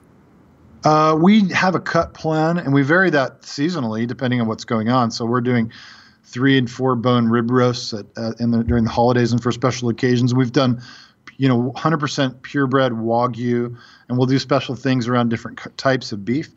Um, but generally, we definitely offer some thick cut um, rib steaks in every in every event we do. And and but the typical is like an inch, an inch thick. You know, something a little easier to cook for most people. Joe Heitzeberg talking to me about crowd cow dot com. Joe, what about these ranchers? You said you went to Google, you started driving, mm-hmm. co- in essence, cold calling ranchers. What kind yeah. of a criteria does Crowd Cow have that ranchers have to meet? And I would imagine when you're out there, ranchers are kind of interviewing too, and, and what kind of feedback yeah. are you getting from them? The number one thing we're we're trying to get is the best quality in terms of taste. So that's marbling consistency throughout the year. And two is that, you know, we're looking for independent ranchers that own the whole process. So most of the beef that you'll find at the grocery store or even online will be from what I would call like a factory farming or industrial beef world. It's box beef. They're not selling the whole animals. It's at an industrial scale. It's producers that are are producing calves, and they're going to auction, and then they're going on trucks. They're getting aggregated into concentrated feedlots. They're getting slaughtered in mass, and it's being sold price per pound in a grocery store. What we're saying is like, hey, uh, we look for ranches where it's all in one ranch the entire life. Um, so it's birth to the end on one ranch. And that means the animals have been cared for the whole time by one or two people, um, eating the same grass and only grass primarily for the entire life within that same climate. So if you taste that beef, it might be slightly different than a beef from another area. Um, and then we're also looking for genetics. So not ranches that are buying animals from that same calf operation I was pointing to before, but who've actually developed their herd for their unique genetics. So if it's Black Angus and it's been in their family for multiple generations and they've been breeding it for natural immunity to disease and for marbling, that we're looking for stories like that and situations where, you know, it's going to end up as a higher quality meat. Um, second thing, and a lot is no antibiotics and and no uh, growth hormones ever. So um, it, what we found is, you know, when you're in a, a good natural environment, you're taking care of the animals, um, and it's not run by a corporation who doesn't care. It's run by people who've done it their whole lives. Um, you don't need antibiotics and you don't need growth hormones, right? Um, that healthy environment, healthy animals, healthy food, healthy beef doesn't require all that stuff. So we look for that as well. Do you have a like a, a checklist or a uh, watchdog on these ranchers? Uh, I'm not going to sit here and say that inherently people will try and get away with whatever they can get away with for maximum profit, but uh, or, or is it just a, a trust thing that you sit down with these uh, ranchers and they sit down with you and everybody agrees that this is the way we're going to do it and we're going to do it like that?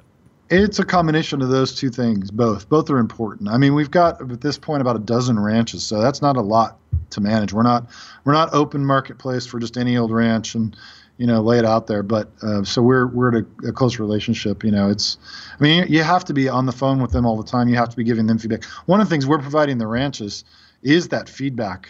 They know where the beef is going. They know how the customers are enjoying it, um, and they know what it looks like when it's hanging and dry aging, and they want that feedback so they can do their job better too. Um, so closing that whole loop and making it connected for them is really valuable. So they, they want to be uh, really connected to us and really um, in, in uh, communicating with us about that all, all the time. Joe, you'd mentioned grass a few different times here during the interview. Is it kind of a, a, a mission of Crowd Cow to be grass-fed beef, or I mean, I, you know, personally, I'm more of a grain guy myself, yeah. just because I, I like that flavor. But is, is are you guys yeah. more of a grass uh, company? I guess I love grain finished beef too. Personally, I love it. Um, what we are all about is transparency and selection of variety. We're saying like when you're in the grocery store and you're walking down the wine aisle, you've got every different variety, different parts of the world, every price point. You hit the meat counter, what do you have? Price per pound. And you get a sticker if it's grass or not. Well, we're saying we're not like we're the grass sticker guys. We're, that's not what I'm saying. What I'm saying is there's a wonderful world of beef world, worth exploring. Between the genetics, the varieties, the natural environments that come from, the story of the ranch, all these things are w- really fun. And you're spending more on the steaks at your dinner party than you are on the wine anyways. You deserve to know more. And it does taste better when it's coming from these places where they've been when done well and they've bred for marbling and so forth. So Um, you know, I'll say this, like any cow in a field can be called grass fed. That doesn't mean it's going to taste good. So w- we look for, like I said, independent ranches that have, that happens to correspond to, you know, an independent ranch that keeps tight control of the whole process for the whole period tends to correspond to grass fed, grass finished. But, and that's been over ninety percent of the beef we have, we always sell it exactly listing what it is. But this week actually for our West Coast customers, we launched our first, um, actually our second grass-fed grain-finished beef. you know, and it's a fifth generation farm. So they've been doing this. Think about that. Five generations. Yeah. I can't even, is that great, great, great grandparents? I don't know. Yeah. Same family, same name on the beef, uh, same herd, Black Angus. Um, they grow the grain on the ranch, and they're in a dry part of our state in Washington on the eastern side. They don't grow grass all year. You couldn't do grass finished beef. It wouldn't make sense. Why, why would you truck grass in? It doesn't make sense. They're growing it on their thing, and then they're using the manure to fertilize their other crops. They have apples and cherries. It's a beautiful story. It's sustainable. It's wonderful. It's delicious beef, and it's grain finished. But what, what it is also is an alternative to the mystery meat of you don't know where that grain finished really came from, and uh, you may be concerned about you know, how it got. One of the biggest tags on millennials is the constant thirst of information. And if you look at how people are buying and where consumer confidence is and willingness to pay, you look at the millennial generation and they are, I want to know where my beef came from, when it was born, what it was finished on, how they mm-hmm. culled it, how it was processed. I mean, they are, they, I'm like fifty years old or whatever. But, uh, I mean, there does seem to be, with that generation and, and following it, uh, more of a requirement that they know what they're putting in their bodies, and this almost seems like a perfect fit for that particular niche. I think so, and I think the experience too. I, I mean, I, I really think what we're doing is is the way that all beef would be sold if the internet had been here one hundred years ago. You know, it gets trucked around, it gets on a store shelf, and has a label because that's all you have room for, and that's the only way you can get it to people as a perishable. That was the most efficient way before the internet. I think this generation and all of us, if you make it easy and convenient and create that direct connection and transparency, everyone would do that if the price is right and it's convenient. I mean, why wouldn't you? Like, I wouldn't have defined my – you've seen that episode of Portlandia, that T V show where they're in the restaurant and they say, uh, what kind of chicken was it? And how was that chicken raised? And can we go visit the chicken farm before we order it? And they go and visit the chicken farm. And come. That's funny because it's true. It's, we all kind of want that at some level, and you can make fun of it. But if you make that kind of transparency easy and priced right, why would you not choose that? It's better. And so, and the other thing is millennials, I think, want, especially as experiences too. You know, I envision, um, uh, and we're just we're just starting to dabble in this, but I'd like to see the rancher out on horseback doing the um, the roundup. You know, why not? That's the beef I'm serving this weekend, and we can all enjoy it and tell a story, and I can go click to the Snapchat story and go view. You know, I think those kinds of things are fun. No membership required here, right? You just start an account and then start buying the, the pieces of meat that you want.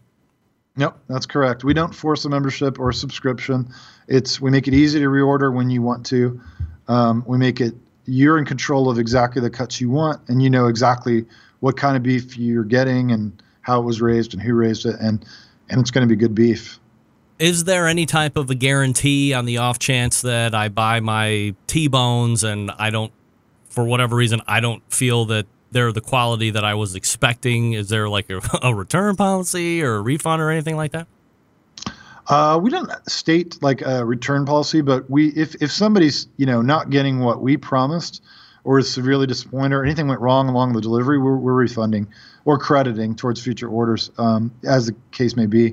But I would say on the whole, like uh, we find when people discover us, try it, they're they're hooked and they stick around. Yeah. Here's where we are. What are we, like two and a half, three years in since initial about- conception, something like that?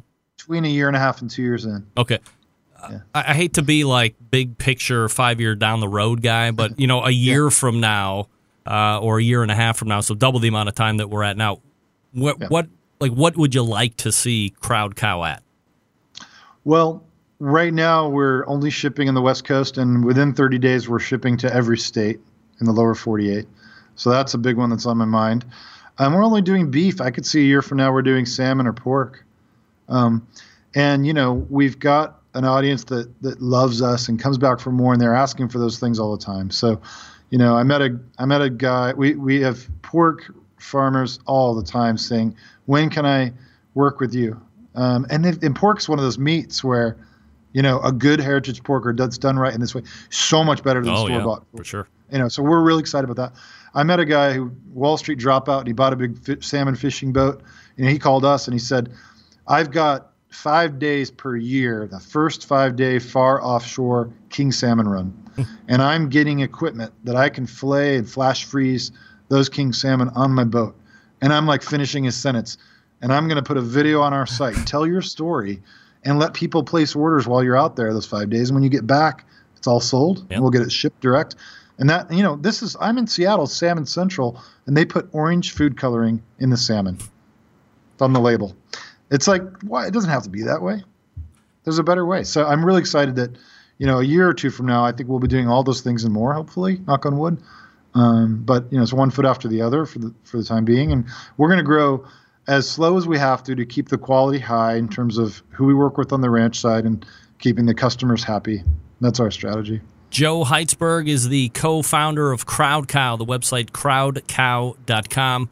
If you're interested in becoming a stakeholder, get over there, check it out, and see what's happening.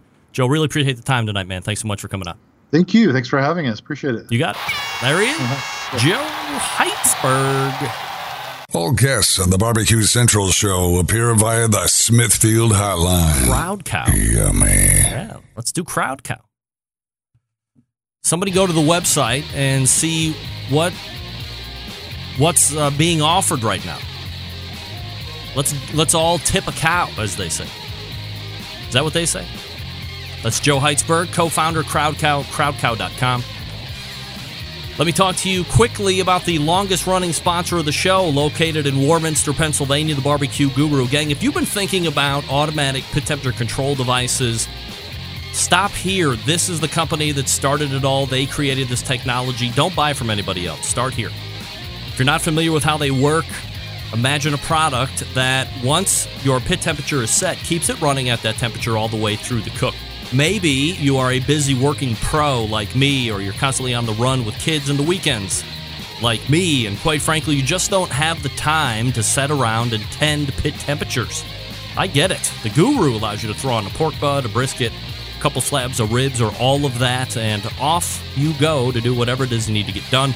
The Guru maintains that pit temperature you set it at. A lot of different models to choose from, so make sure you pick the one that's right for you. If you are looking for a cooker, by the way, to house one of these automatic pit temperature control devices, the shotgun oven is something you're going to want to take a look at. Really built well, hold a ton of meat, revamped look from the old Onyx oven. Do yourself a favor, head on over to b b q guru dot com and check out their products. If you do have any questions, don't guess, call them. eight hundred two eight eight G U R U. They will make sure you're outfitted with exactly what you need to get you up and running right out of the box. Again, eight hundred two eight eight G U R U or the b b q guru dot com.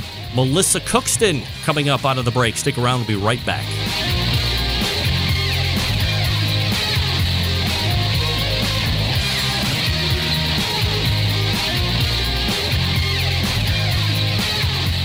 Continuing to produce incredibly mediocre content in an exceptionally professional way. You're listening and watching the Barbecue Central Show. Once again, here's your host, Greg Rempe. The biggest name in pork is bringing you great opportunities this barbecue season. Get smoking with Smithfield and their Committed Cooks program. You can learn more at the website, Smokin', S M O K I N, smokin with smithfield dot com. My last guest tonight, a three-time overall grand champ at Memphis in May World Barbecue Championship. Her most recent G C came back in twenty twelve. She's also a very successful book author and, of course, restaurant owner. Let's go ahead and race to the Smithfield hotline and welcome back Melissa Cookston to the show. Hi, Melissa. How are you? I'm well. How are you? Absolutely fabulous. It's been a hot minute. How are you? I'm well. It's um, good to hear from you. Well, I'm glad you made time for the show. I know we have kind of that busy weekend uh, coming up here, that being Memphis in May. So uh, I guess kind of let, let's get right to it as we look ahead to this coming weekend. Certainly an event you're used to going to. You've done a number of times. Certainly an event you're used to winning as well. What are your high-level... Think- what? You don't want, you I don't think you ever get used to winning it. uh, well, I mean, not used to, but I mean, you certainly won it, no doubt about it. So, you know, just from a high level, as you look going into the weekend, uh, I'm sure you're probably going to start loading in here over the next day or so. Um, how do you explain Memphis in May to people that maybe aren't familiar with it or might just be getting into barbecue or might be heading down to Memphis this weekend for something to do? Yeah, it's um, it's it's like a festival like no other. It's, you know, it, the tents are huge. Um, you know, they uh, the teams really get into, um, you know, putting on a show for people. We um, we do on-site presentations, so it's it's very nicely set up. Um, you know, the, the booths are very big, um, a lot of parties going on. Um, it's, it's very aesthetically pleasing. I'll say that. Uh, Chris Lilly was on last hour and he had mentioned that, you know, if you go to a lot of other competitions, it's a little more closed door. The public really isn't uh, welcomed or allowed around a lot of stuff. And this is kind of the exact opposite, as you had uh, just mentioned. So, you know, if, if you want to get exposed to some style of competition barbecue, this might be like that best opportunity for you then. I agree with that. Uh, Melissa Cookston joining me here on the show, pitmaster of Yazoo's Delta Q. One of the things that I was reading, Melissa, that I thought was very interesting is this pig that you're going to be cooking, this hog that you're going to be cooking this coming weekend. This is something that you've kind of engineered yourself, uh, if that's the right term, or it's kind of this hybrid pig project. Is that correct? That's correct. I've been working on it um, three years. So talk to me about how you are doing that. I mean, obviously nothing trademark uh, Project Secret, but I guess I don't know if I've ever talked to a pitmaster who is actually had that much hands-on to something that they're actually going to be cooking and then giving to the judges uh, for evaluation at a barbecue contest.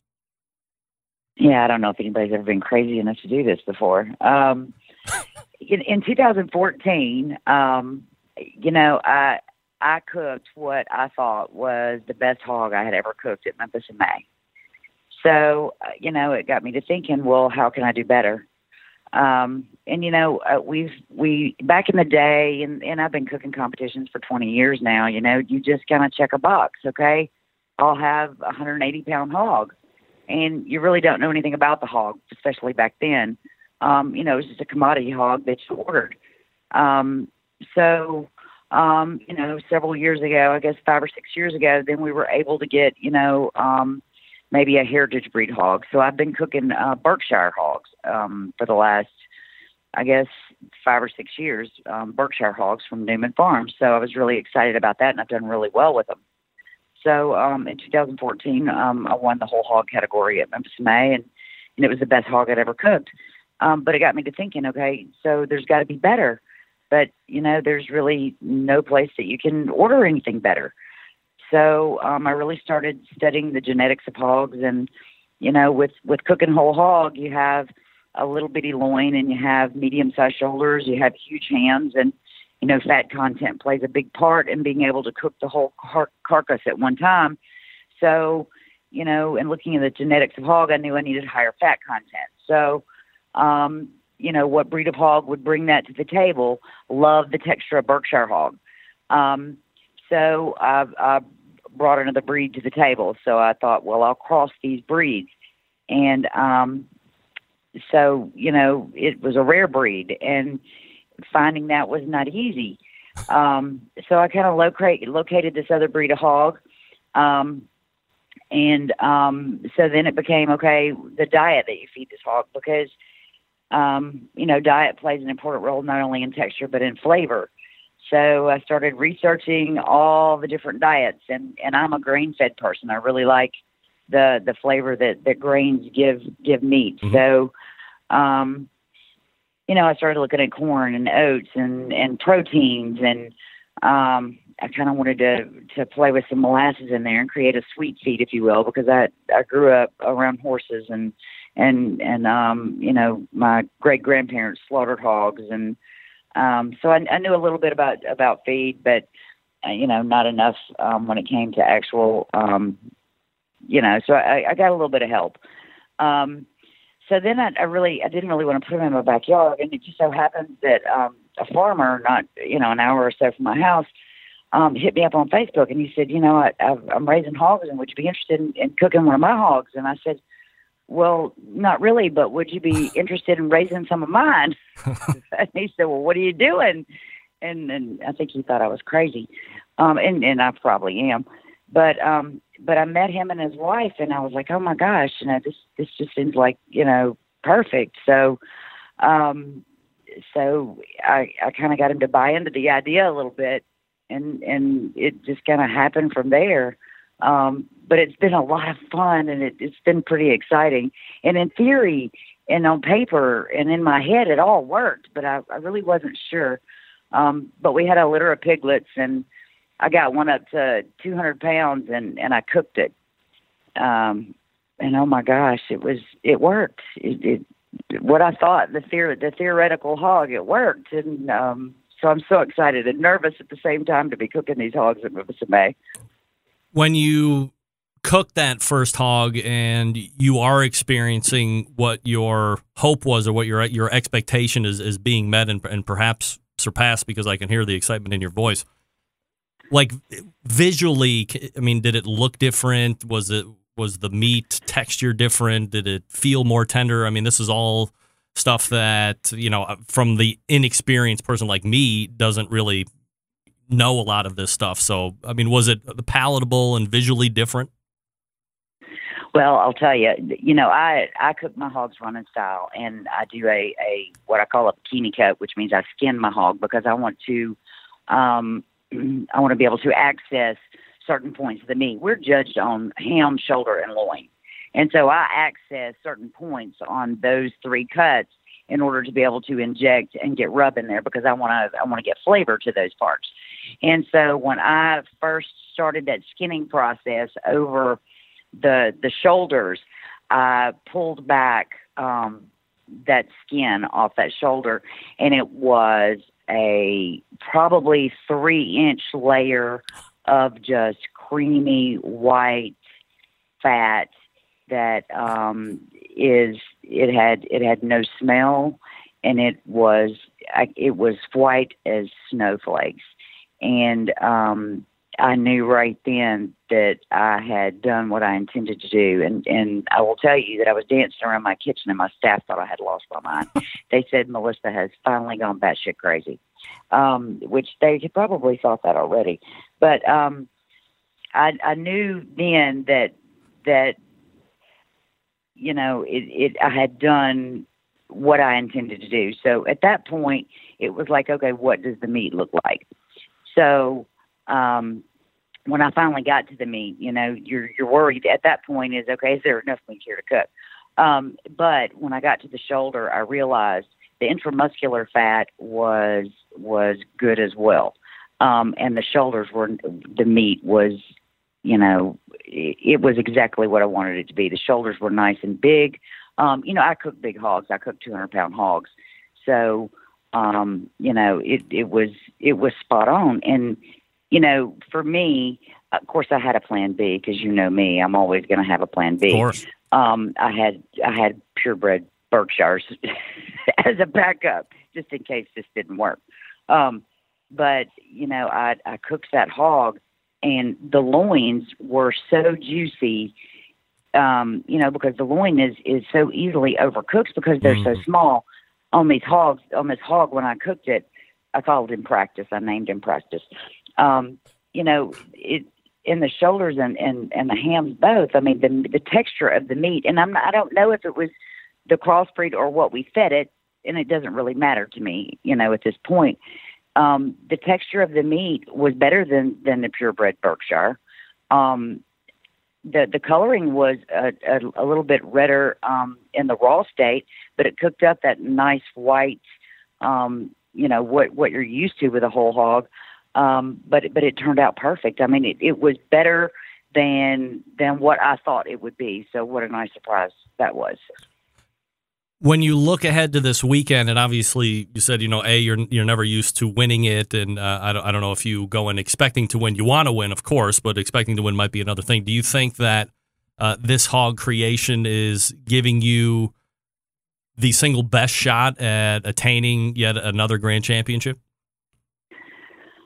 you know, Memphis in May, you, Memphis in May, I will go in giving it all I have, but I will tell you, you have to have a perfect product at Memphis in May, but you also have to have a lot of luck.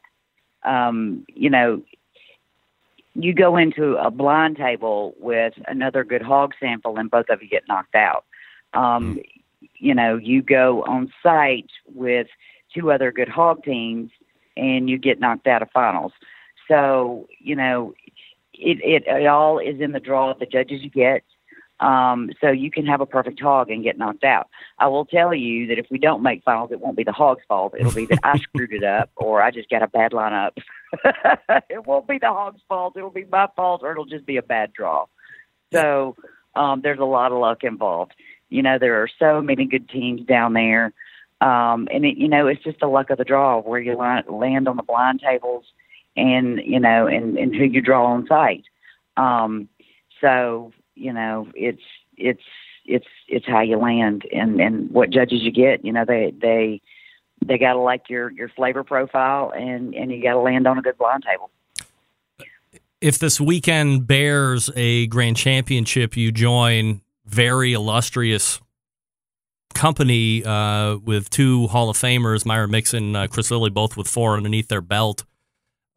Would that, Would that be the best grand championship at Memphis in May that you could get, or is the first one always the most special? Oh, they're all special. Um, you know, every one, the first one I won, it was like, things like this don't happen to people like me. Um, the second one I won, they, they had to show me back to my booth. I, I could not believe that had happened. I really, I didn't know which way to go. Um, You know, every time is like the first time. It's, it's, um, it, things like that just don't happen. I mean, it's just, it's a dogfight. Every, every year is like a dogfight. Um, you know, and, and I will tell you, you know, just making finals, just, just getting to the final round is, is so difficult. And then going through the final round is so difficult. Um, so, you know, you never go in with any expectation. You know, you, you go and, and you, you give it the best you got and and you keep your fingers crossed, but you I never, never have any expectation of making finals even. Melissa Cookston is the pitmaster of Yazoo's Delta Q, Memphis in May, coming up this weekend. Uh, we have a whole nother segment that we're going to be doing here in the, in the next uh, small time frame uh, where we can actually talk about Memphis Barbecue Company and steak, if that's all right with you. That's fine. Yeah, we're not even talking about that tonight because big Memphis in May stuff doing, but uh, obviously the, the restaurant stuff is going very well for you, and I would love to catch up with that. Uh, this is Melissa Cookston. We wish you great success this coming weekend, and uh, I always appreciate you coming on the show, Melissa. Thanks so much. Thank you. You got it. There she is, Melissa Cookston, pointing towards Memphis in May. Will she All make number four? On the Barbecue Central Show appear Will by she? The Smithfield Hotline. Wow. Yeah, man. Let me tell you something. Uh, I haven't seen a lot of whole hogs in my day. She was pumping me up with what she's doing to make that up. By the way, I don't know if anybody caught what that hog is eating or what those piglets are eating. I don't know if I wrote down everything, but I believe I heard marshmallows, oats, and molasses if you need it. Uh-oh. Let me tell you what, you feed me that diet, I might bring you grand championship at Memphis in May. You never know. Uh, thanks again to Melissa Cookston for coming on, and good luck to Yazoo's Delta Q. Shout out to Pete Cookston, by the way. Shout. Pete, what's up? All right, folks, let me talk to you quickly about the Pit Barrel Cooker. That's right. If you're looking to pull the trigger on a new cooker, it can be nerve-wracking sometimes. I get it. Temperature control, fire management, what woods to buy. Who needs the hassle? Might I strongly suggest a Pit Barrel Cooker? The Pit Barrel makes cooking simple and fun. It just might be the most unique and versatile, easy-to-use cooker available on the market today. Imagine a single cooker that turns out the great traditional barbecue meats, but also ramps up in temp to do burgers, chicken wings, and hot dogs. This is all thanks to the hook and hang method that puts the meat right in the center of the heat, acting like a stationary rotisserie. This gives you consistency each and every time. Not only is the Pit Barrel a fabulous cooking vessel, it's aesthetically sexy as well. Built to withstand heat, thanks to its porcelain enamel finish, the Pit Barrel able to withstand any type of weather condition. Also extremely portable, fits in the track, fits in the back of most trucks, vans, and S U Vs. It's basically ready to go wherever you are. Of course, all barbecue folks love accessories, and the Pit Barrel doesn't dif- differ, uh, disappoint. Doesn't disappoint here either. You got hinged grill grates. You got your own chimney starter sized for the Pit Barrel Cooker. You got beer koozies. You got coffee mugs, pit grips, removable ash pans, rubs. The list goes on and on.